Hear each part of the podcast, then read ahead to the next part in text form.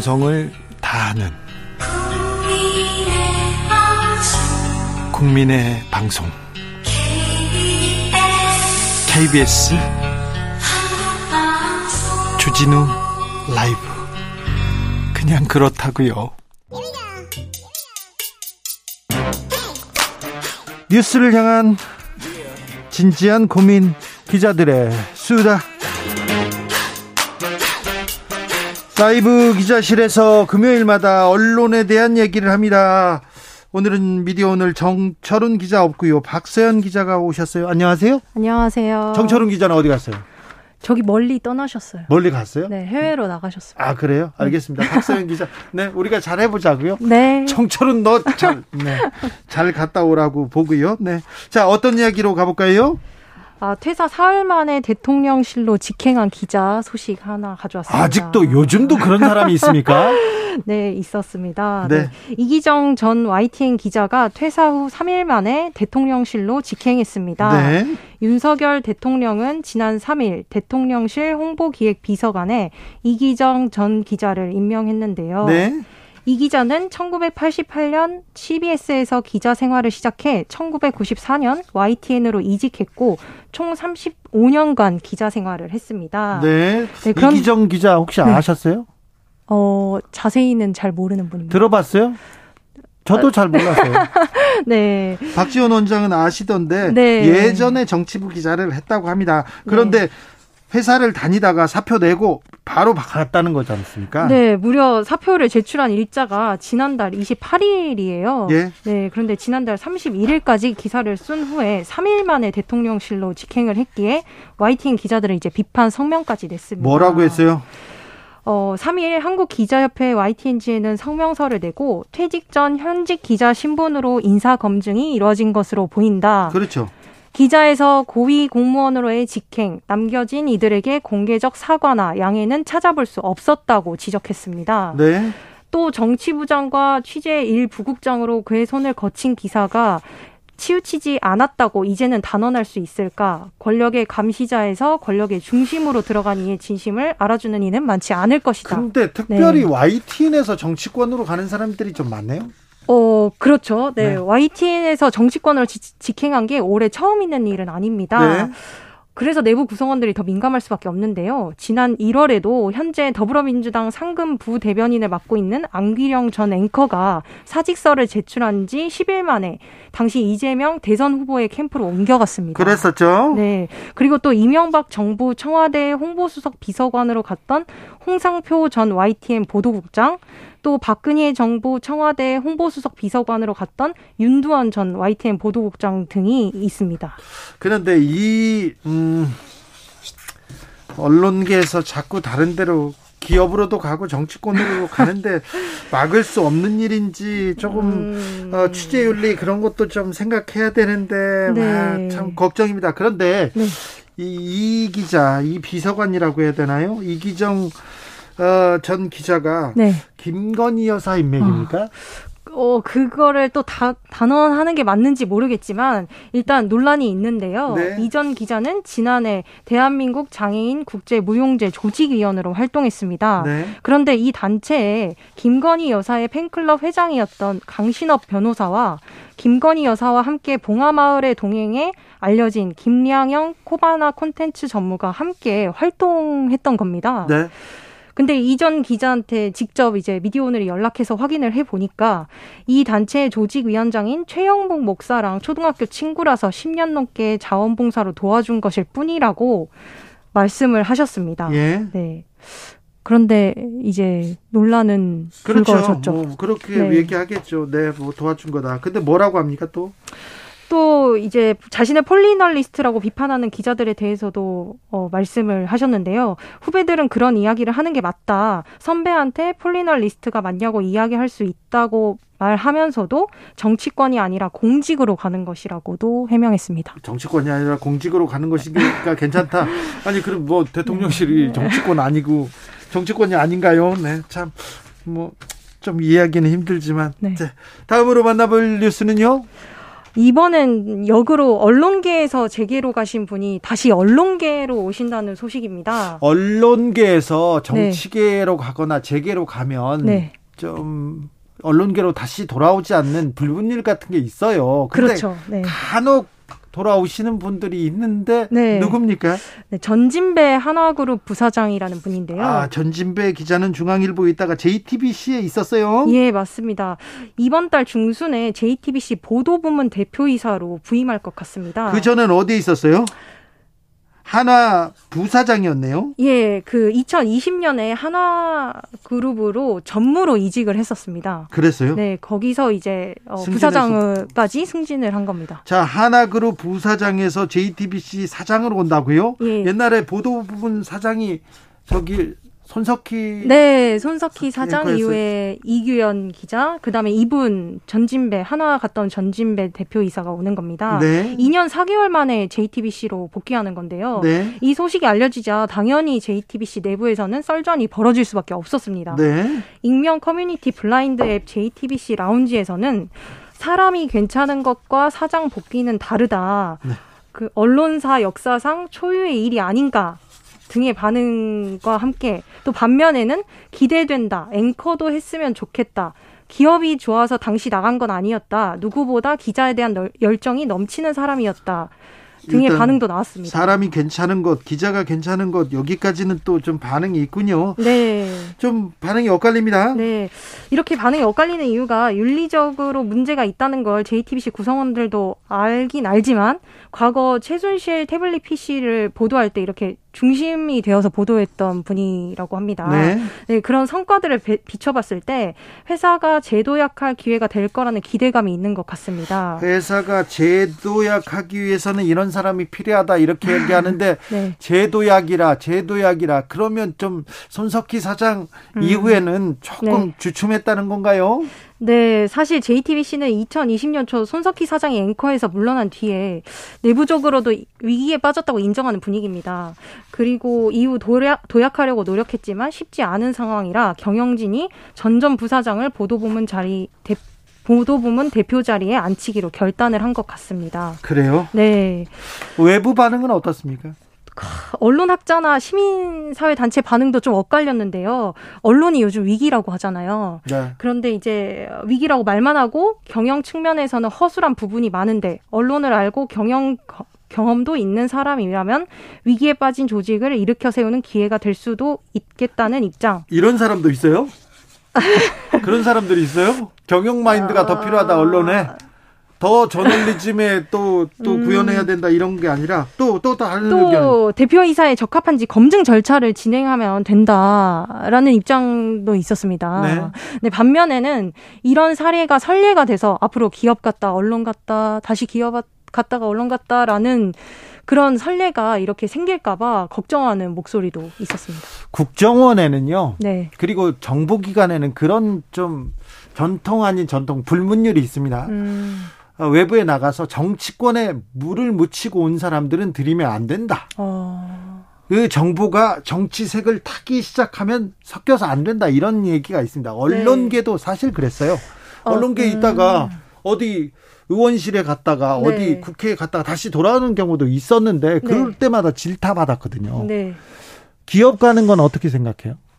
언론인들이 기업으로 가는 건 어떻게 생각하세요? 기업으로 가면 이제 어쨌든 기업의 그 입장이 몸에 이렇게 체화가 되지 않을까 라는 생각도 들더라고요. 그렇죠. 네, 그래서 이게 보도에 또 고스란히 반영이 되면 그게 또 오를지 그런 고민도 들었습니다. 기업체 간다. 근데 다시 돌아온다. 이걸 어떻게 해야 될지. 네. 저도 고민이 많았었어요.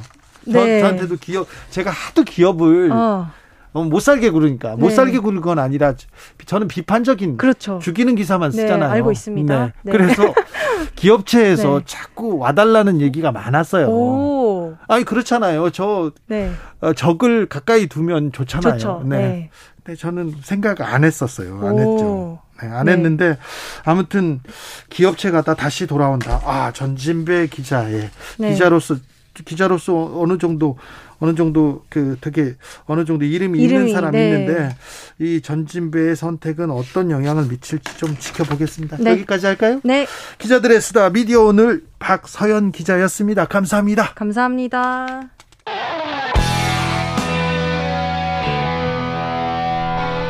스치기만 해도 똑똑해진다. 드라이브 스루 시사 주진우 라이브.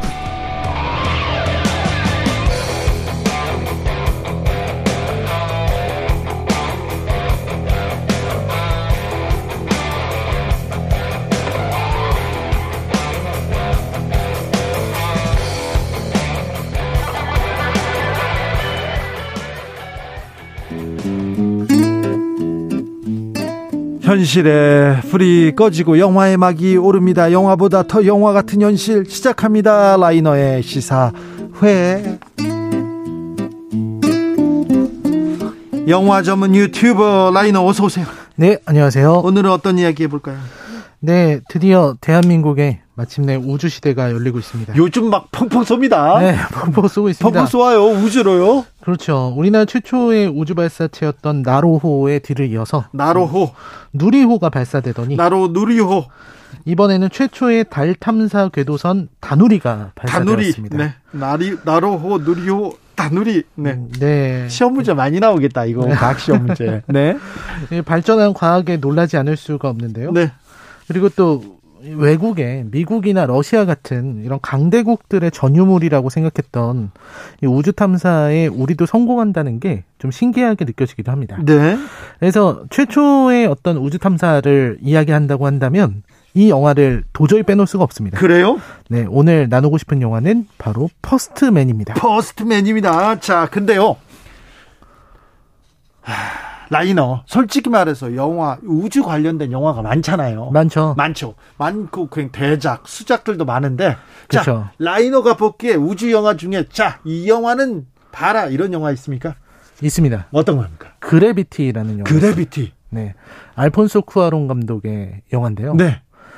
제가 가장 좋아하는 네. 우주 영화고, 네. 완성도도 아주 높은. 그래비티. 그래비티. 아, 좋아요. 그래비티. 또요. 네. 그래비티가 저는 제일 좋아하는 작품입니다. 알겠습니다. 그래비티 네. 꼭 챙겨보겠습니다. 퍼스트맨도 네. 좋습니까? 퍼스트맨도 좋은 작품이죠. 자, 가봅시다. 네, 이 퍼스트맨은 일단 데이미언 셔젤의 영화인데요. 아, 이 사람 네. 음악 라라랜드 그리고 위플래시. 아이고, 야, 이 사람 네, 라라랜드의 그 감독입니다. 천재가 같아요. 아, 천재가. 그러면 퍼스트맨에도 음악이 좀 음악은 그렇게 나오지 않지만 그래요? 퍼스트맨은 음악 영화가 아니고 예. 우주 영화이기 때문에 네. 굉장히 기대되는 조합이었었고요. 아니, 우주도 영화 이렇게 스페이스 오디티. 네, 영화 스페이스 오디티. 네, 네. 죄송합니다. 네. 죄송합니다. 네, 네. 데이비드 보위. 네. 아무튼 그 참 이 영화는 당시에 이제 우주에 대한 표현 네. 그리고 그때 어떤 시대상 이런 것들을 아주 어떻게 보면 메마른 느낌으로 있는 그대로를 담으려고 노력을 했습니다. 그래요. 그 전에 이제 라라랜드가 굉장히 아름답고 네. 반짝반짝 빛났다면 너무 더 아름답죠. 이 작품은 현실 그 자체고요. 네. 그리고 이제 우주에 대한 표현과 그리고 이 영화에 나오는 닐 암스트롱, 예. 닐 암스트롱이 견뎌내는 삶 예. 이런 것들을 아주 잘 만들었기 때문에 굉장히 뛰어난 연출을 가지고 있긴 합니다. 자, 아폴로 11호가 달 갔을 때 그 암스트롱, 퍼스트맨에 대한 얘기인 거죠? 그렇습니다. 근데 이 셔젤 감독이 위플래시 라라랜드 만들고 퍼스트맨을 만들었습니까? 아니면 먼저 만들고 나중에 라라랜드가? 퍼스트맨을 나중에 만들었죠. 아, 그래요? 네네. 네. 기대가 됩니다. 자, 네. 이야기 속으로 들어가 보겠습니다.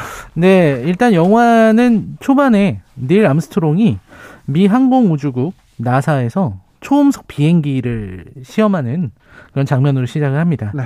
이게 굉장히 압도적인 장면인데요. 네. 왜냐하면 이 성층권을 돌파하면서 위로 솟구치는 비행기의 모습을 아주 리얼하게 보여주거든요. 네. 그 순간 이제 넋을 잃고 보게 되는데 이제 우주 공간과 그리고 지구의 이 구분이 옅어지는 부분이 있어요. 네. 거기까지 이제 초음속 비행기를 타고 올라가는 모습을 보여주는데 그게 이 영화에서 되게 좀 중요한 지점입니다. 네. 경계라는 건데요. 경계. 일상과 비일상의 사이, 네. 일상과 경의의 사이 이런 건데요.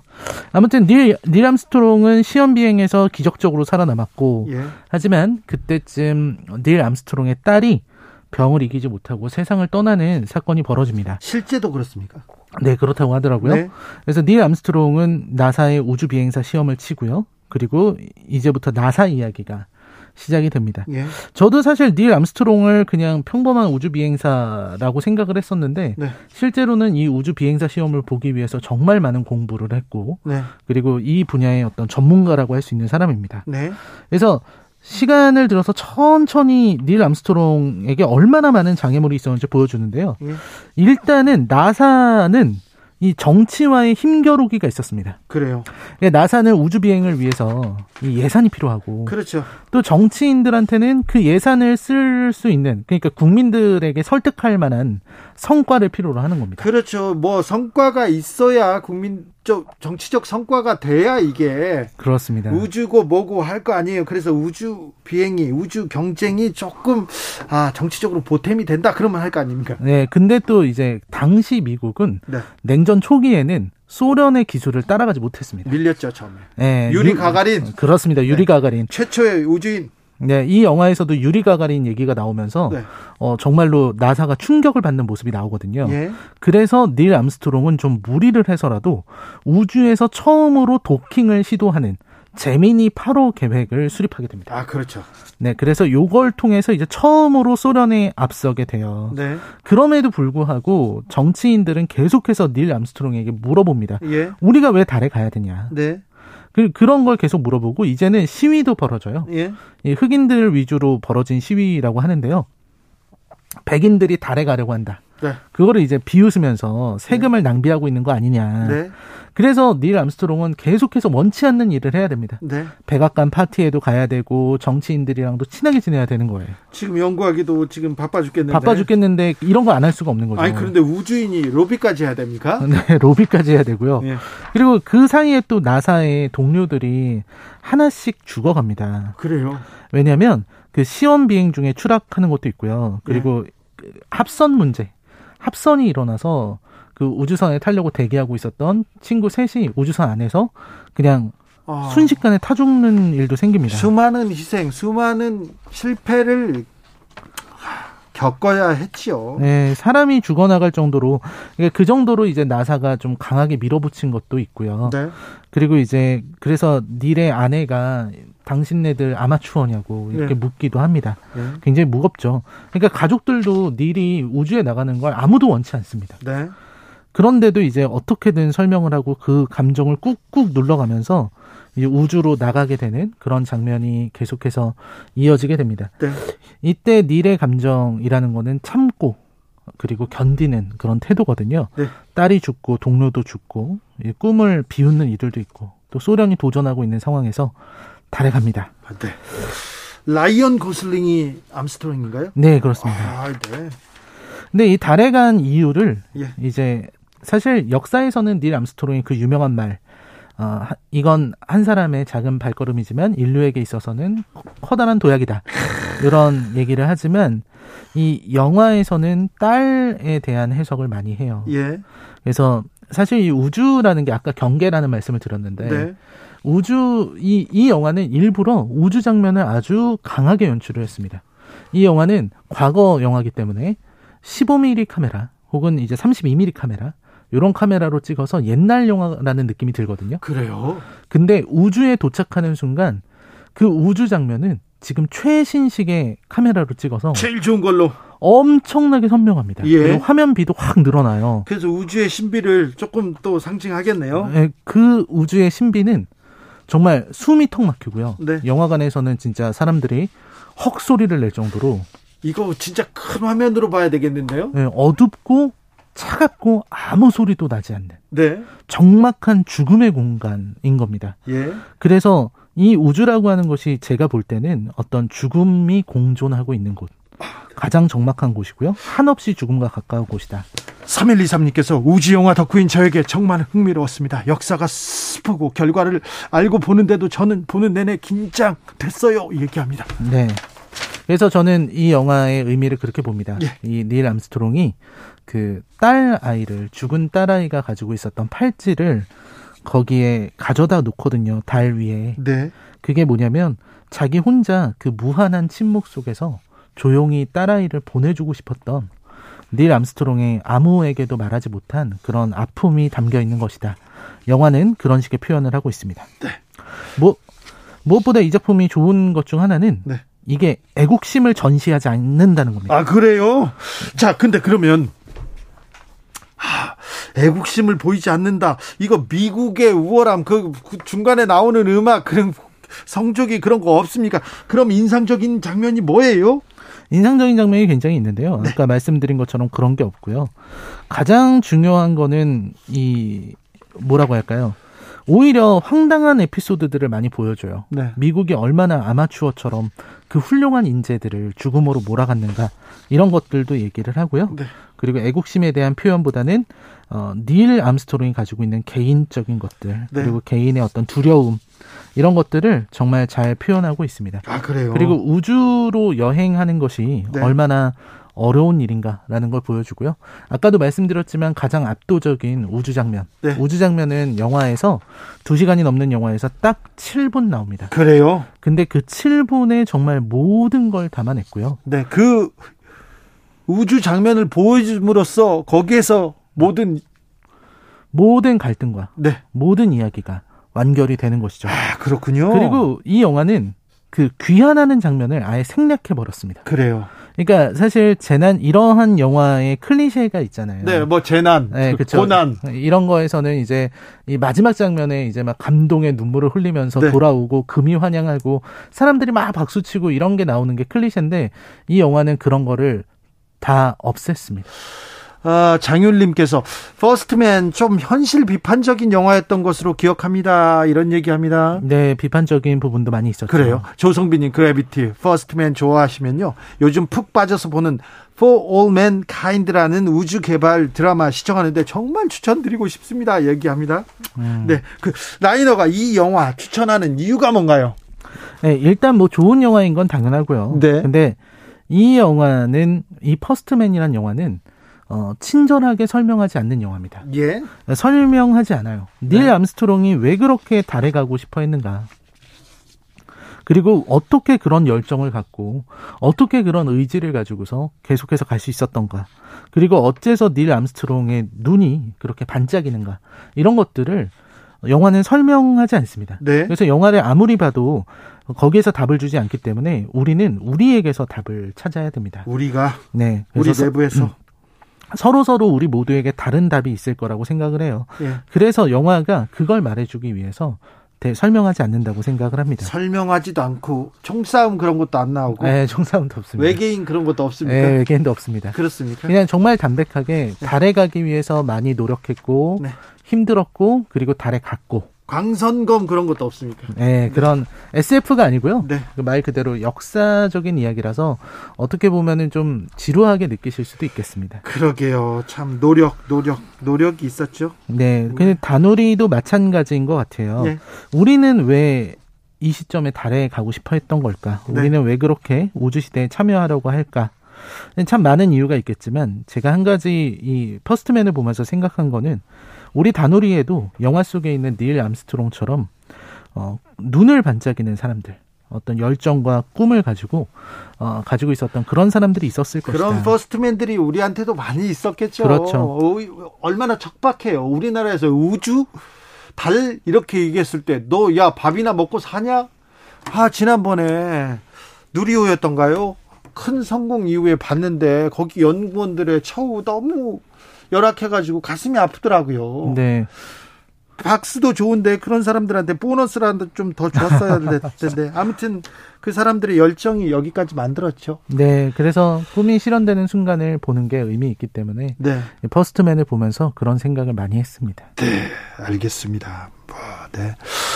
2095님 우주영화 마션 생각납니다. 마션도 괜찮죠? 네, 마션 제가 개인적으로 되게 좋아하는 영화입니다. 인터스텔라도 있었던가요? 네, 인터스텔라도 있었죠. 네, 우주영화들이 크게 성공은 하지 못하더라도 크게 또 생각하는 점을 또 던져줘요.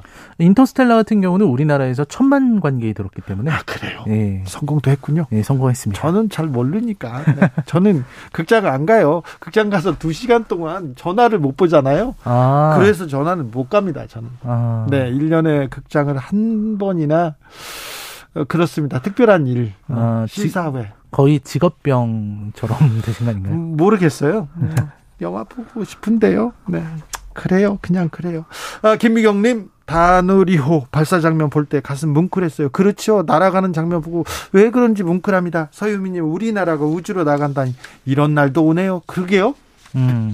자, 시사회 오늘은 퍼스트맨 함께 봤습니다. 라이너 오늘도 감사합니다. 네, 고맙습니다. 네. 데이비보이의 스페이스 오디티 들으면서 주진우 라이브 여기서 인사드리겠습니다. 오늘 돌발 퀴즈의 정답은 USA 아니고요. JSA입니다. JSA. 네. 저는 내일 오후 5시 5분에 주진우 라이브 스페셜로 돌아오겠습니다. 지금까지 주진우였습니다.